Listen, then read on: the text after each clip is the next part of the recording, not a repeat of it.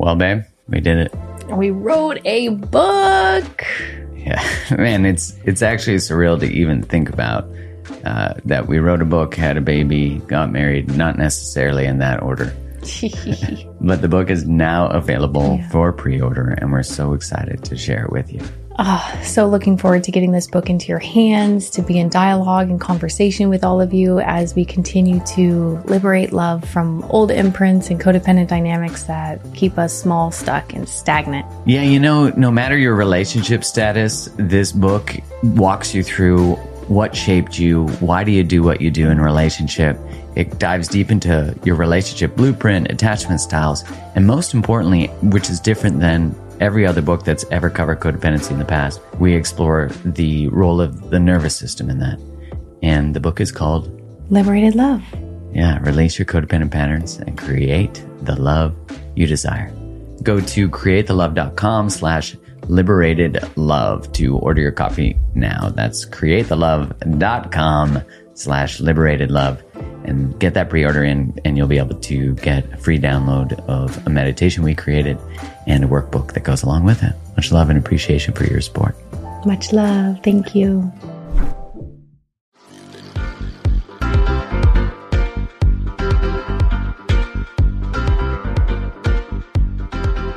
Hello and welcome to the Mark Groves podcast. I'm going to share with you a personal story of mine today from my own relational experience, something that certainly molded me and, and really shaped a lot of my relational life when I wasn't aware of it. Before I do that, I want to share something that I wrote that is relevant and will connect. And uh, I'll start that now. If the truth burns down a relationship, a family, a community, or a society, it was only ever held together by lies. And to that I say, let it burn. I never want to live in a world where our need for comfort supersedes our need to stand on a foundation only the truth can provide. Relationships so often dance around the elephant in the room disconnection, lies, betrayal, distance, hurt, pain, discomfort. All of it gets swept under the rug and traded in for the illusion of connection and safety. Families, societies, businesses, cultures, religions, a lot of them often function with the collective agreement that we don't talk about that thing or those things. But whether you talk about the truth, the truth always lives. It lingers in the ether and hiding from it comes out in shadow based coping mechanisms and attempting to escape from the reality that integrity had to leave the table for us to sit at it. But the reality is that when we have to participate in a lie to hold any human system afloat, we have to trade in a part of ourselves. Now, granted, I want to add the caveat that sometimes we don't bring the truth forward for our own survival and or for the survival of our, of our children. And I'm not here to be the judge of what is right or wrong to hold. But what I do know is that the only person whose opinion matters is our opinion about ourselves and what is right for us in those circumstances. The truth always sets us free. And in a relationship, if it liberates one person, it liberates the other. They just don't know it yet. When we're conditioned to participate in human systems that normalize hiding from the truth, being invited towards it and accepting that invitation can often be too confronting.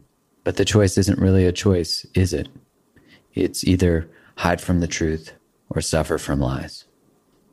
Now, I wrote this from the place of recognition of the pain I've experienced from not having the conversation, not telling the truth, or not being brave and courageous and, and, and wanting things to be swept in the rug and be okay. And, and, you know, so often we trade that discomfort for connection. You know, we want this sort of calm or peace or certainty or the illusion of those things, which isn't really garnered from being quiet or not talking about the truth because it's not actual peace, because below it is the turmoil that we know exists.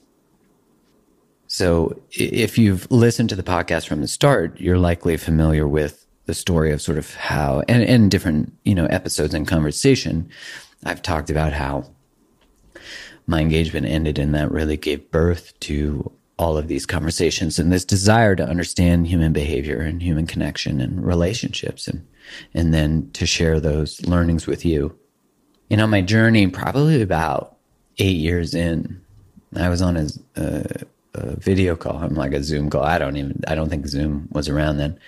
I was on like a Skype call with an incredible relationship writer named Kelly Marceau. It was the first time we had met, and I had just written an article called uh, Why You Might Not Be Ready for the Evolved Man You Say You Want. I would never have used the word evolve now because it gives it such a righteous sort of energy to it. Uh, but the idea was that we say that we want something, and when it shows up, we actually don't want that because it calls us to be greater. We like to be in the position of sort of knowledge and, and, and certainty and knowing and comfort, right? And, and when we finally attract in a partner who calls us to be greater, who might be a better communicator than us, who might have better boundaries than us, who might actually invite us to level up, it puts us in a place where we're being met or even being invited to expand. And so many of us play in this comfort zone of not stepping into that and, and saying, oh, I just haven't met anyone or I haven't because we're not open to the possibility of being called forward ourselves or invited to be greater, expanded ourselves. So I'm talking to her and this is the first time we've ever chatted, you know, and, and, uh, she says to me, Mark, uh, no, actually, she said Groves. Like, I'm like, we don't have the rapport for that. And she's like, Have you ever actually let a woman love you? And I was like, Yeah, yeah, of course I have. Whew. And you know, like when you you, you something hits you like in the soul, and I'm like trying to reel in the conversation, trying to reel in myself and and like hold myself steady and and not I've just been seen in such a way I didn't even know I needed to be seen. I didn't even know like those words put together an experience for me that I I, I, I couldn't have done on my own. And when I got off the the call with her, I remember thinking to myself, like, oh my God, when was the last time that I actually let someone love me? Like truly surrendered and, and was in a state of possibly getting hurt. And my God, the first thing that came to me was when you were 19. And I was like 35 at the time of this conversation. So that tells you it's I was 16 years, maybe 15, you know, I might have been around 20. It had been 15 years since I truly let someone love me. And I thought to myself, like, what happened that I wouldn't let anyone close? And I, I recognized how much I danced in unavailability and, and chose people who were moderately unavailable or ran from anyone who could love me. I mean, gosh, I participated in relationships in those times. And when my engagement ended, I really wanted to embrace the understanding of relationship, but it's almost like that knowledge became a righteous space. Like it held me in a hierarchy of like, I'm learning these things and I understand these things. And I'm afraid of a woman who could really meet me there. But I didn't, I wasn't conscious of that. My partner selection was, was really reinforcing that. So I look back and I'm like, okay. So what happened when I was 19 is I was dating this woman who was incredible. And, you know, I'd say up until that point, relationships sort of came easy to me in that I was really passionate about them. I really wanted to love. I really wanted to sort of like, maybe it, it's similar for you, but I really wanted to sort of live that fairy tale story. When we had been dating about a year and she had gotten a full ride scholarship to the States for, for sports. And, and so, you know, it's like June ish that we're talking about like, what are we going to do? Like it's a, maybe a 14 hour drive. I'm in college. I don't have money to fly or anything like that. You know, so we come up with this agreement that we can see other people will just tell each other if that happens, if, you know, if we're pursuing other people. But I got to tell you, I, I didn't want to do that. I didn't want to see other people. And so you already know, like, like this isn't going to end good because that's the moment of self betrayal. That, like, in order to keep the connection, I was willing to forego what I actually wanted to avoid the pain of, of losing her and losing the relationship. So she goes away and she comes back around Canadian Thanksgiving. And, and if you're not Canadian, just so you know, Canadian Thanksgiving is the exact same as US Thanksgiving. We just don't have that big shopping day after. And she's coming back, and one of her other good friends went on the on a similar scholarship, and and they're bringing back their friend. And her friend just happens to be like built like Adonis, and is the running back for the football team.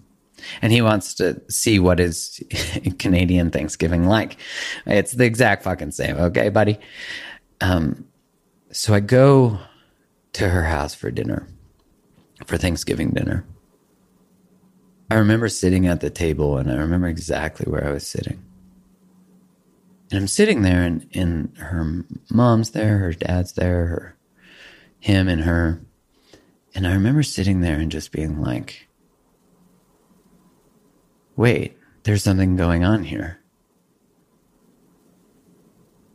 And you know, like if I had been someone with boundaries or like not such a doormat, uh, you know, that's the kind of thing where you see in a movie someone throws the table up, like, what's happening here? of them like that. Uh, I don't know you know, when I think about the dinner, I don't know if I fucking just chewed my mashed potatoes. Like, what the fuck? But the one memory I have is is being at the bottom of the stairs and saying sort of goodbye, I guess. And just saying like, is this how you tell me? You know, like is is something going on here? And she's like, yeah. And I remember getting in my car and and driving away. And you know, I had a I had a real sexy 1983 Honda Prelude with super limo tint and a subwoofer. I couldn't be more cliche. I'm, I'm almost certain I had frosted tips and a puka shell necklace. But I remember getting in my car and driving away and just being devastated. And you know, when I looked back at like why I hadn't let anyone love me, when I drove away from that house, I I made it mean that when I love people, they betray me. They lie. And I think even more so, like, I betray myself. I lose me honestly, I was so beside myself for I was in some serious darkness. And you know, Canadian Thanksgiving is in October. And I, I, I, don't think it's a good thing to have Halloween right after a breakup, you know? But I remember going to uh, a party, a Halloween bar party, and like making out with three girls on a dance floor. I'd never done anything like that. But man, I was just so much like relationship hurts me. I didn't know this at the time, but I'm telling you in hindsight, that's exactly what's going on. Was like, I've been in my integrity. I've been loving all out and look at me devastated. And then other people are in casual relationships and they're fine I sort of traded in. I didn't sort of, I did. I traded in my integrity because I didn't know how to navigate the pain. And I remember being in the darkest places and like just one time talking to my friend on the phone, my friend Monica, and I just started crying and she just dropped everything, came over. Friend for life there.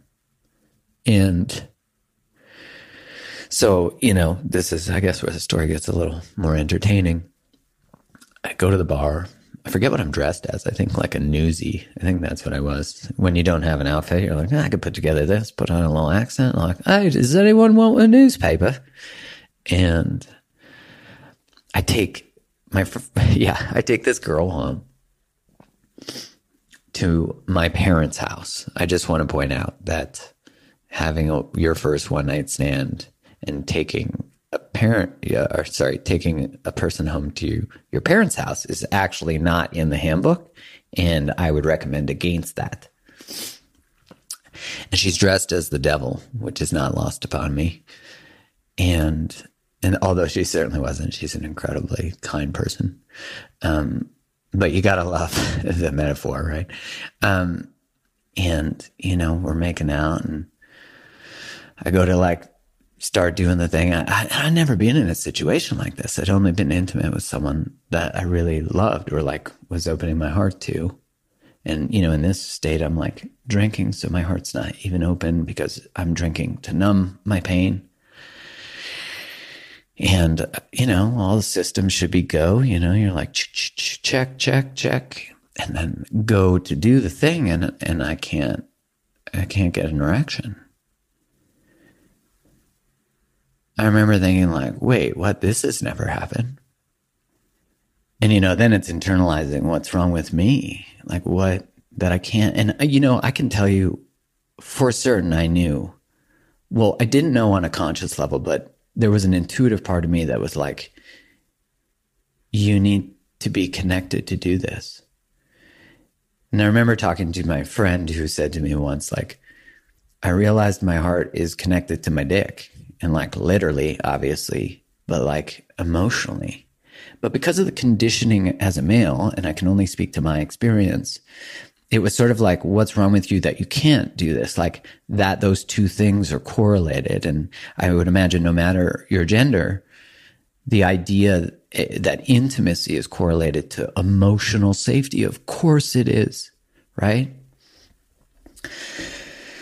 So man, I, I sort of start to realize that like, you know, obviously that doesn't end with any sort of, you know, we always laugh. It's like, it's like trying to put a marshmallow in a piggy bank. That's what happens in those situations.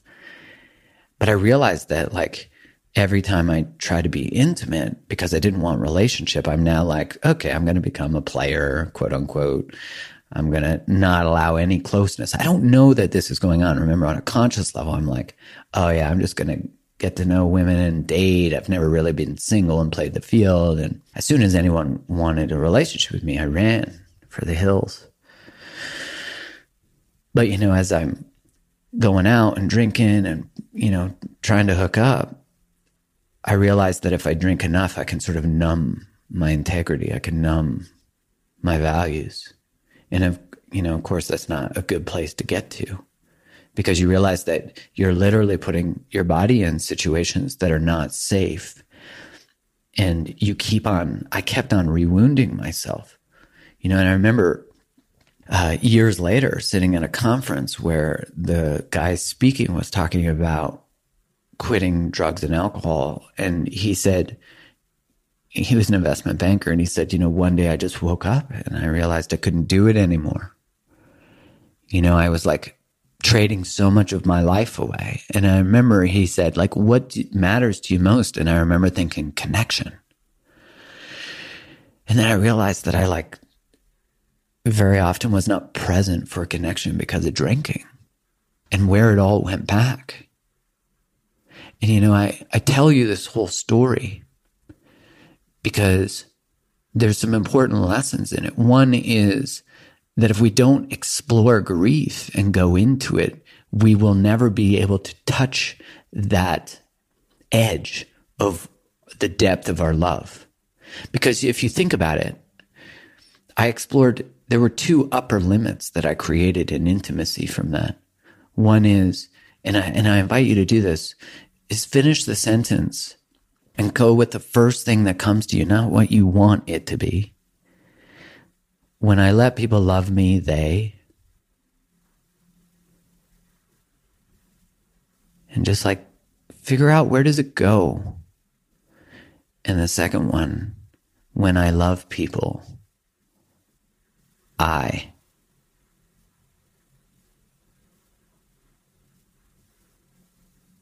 And for me, that was when I let people love me, they betray me, lie to me.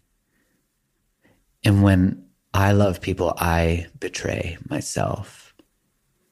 And so these upper limits, because I couldn't explore them, I didn't know how. My relational upper limits, I chose and participated in relationships in a way, including sabotaging them, including not letting people love me, including not being able to move to deeper levels that were being demanded of me. But I didn't know on an unconscious level there was so much grief to be explored, anger, rage. And so you get to know these limits because if you don't get to know them, you will never allow someone near that space that you haven't explored. It will be the, the box that you wrap up and put in a corner, never wanting anyone else to see it. And so when it comes to the time of like, hey, it's that time to like go deeper, the only way to go deeper is for us to go deeper. And it's like, I can't. I don't know why, but I can't. So this is an opportunity for you to explore why. The other thing I want to say is, you know, often I'll get told like, I can't believe that happened at that dinner and like da da da. First off, we were young. And I have no blame, only love uh, for her because that is one of the greatest teaching moments of my life, which is small betrayals, not wanting to to date other people, not saying claiming what I actually wanted and and saying this relationship in the container it's going towards is not actually what I want. Small betrayals become giant betrayals later.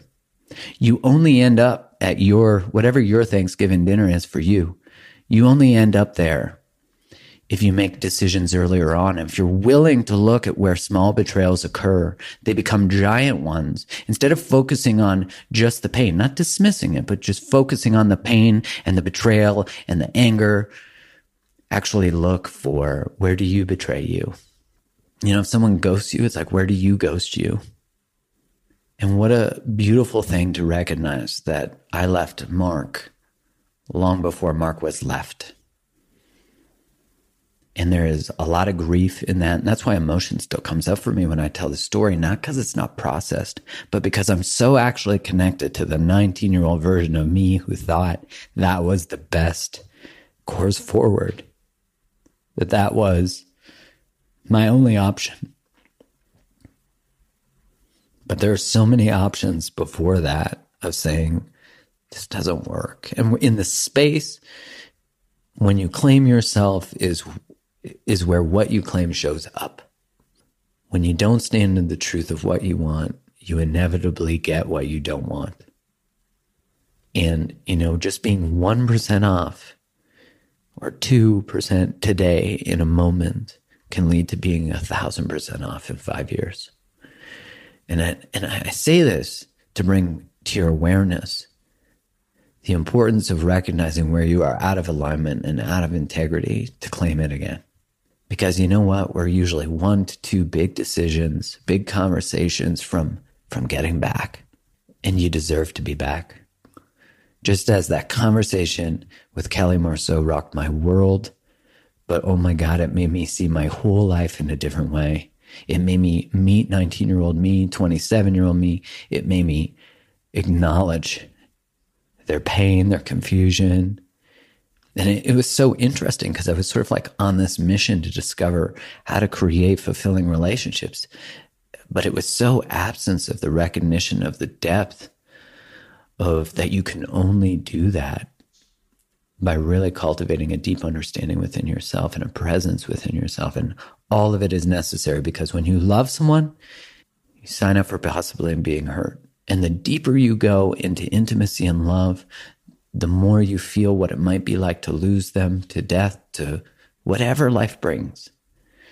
And if we don't get to explore death and pain and grief, we won't be able to keep swimming on the edges. And, and really, intimacy is always about being on the edge. If you're in a container where you know exactly how it's going to go and you've been in limbo and, and taking things for granted, you are not on your edge. You're slight, you're, you, I would invite you to explore where you're abandoning yourself and where you're not touching more The relationship itself is an invitation to explore the complexities of who you are, the multitudes of who you are. And so I share this story with you to invite you to explore what are your upper limits? Where do you sabotage? How do your relational choices reinforce, reinforce those upper limits and protect you from touching them? What are you afraid to explore and touch that is your own? Get to know it. Much love. Thanks so much for tuning in to today's episode. If this episode resonated with you, one of the best ways to support the show is to go subscribe to the podcast so you don't miss any more. Leave a five star review on Apple Podcasts or wherever you listen to it, or share the episode with your community on Instagram or whatever social place you like to hang out. This helps get it into more people's ears, and I'm so grateful for your support always. Thanks again for tuning in. Much love.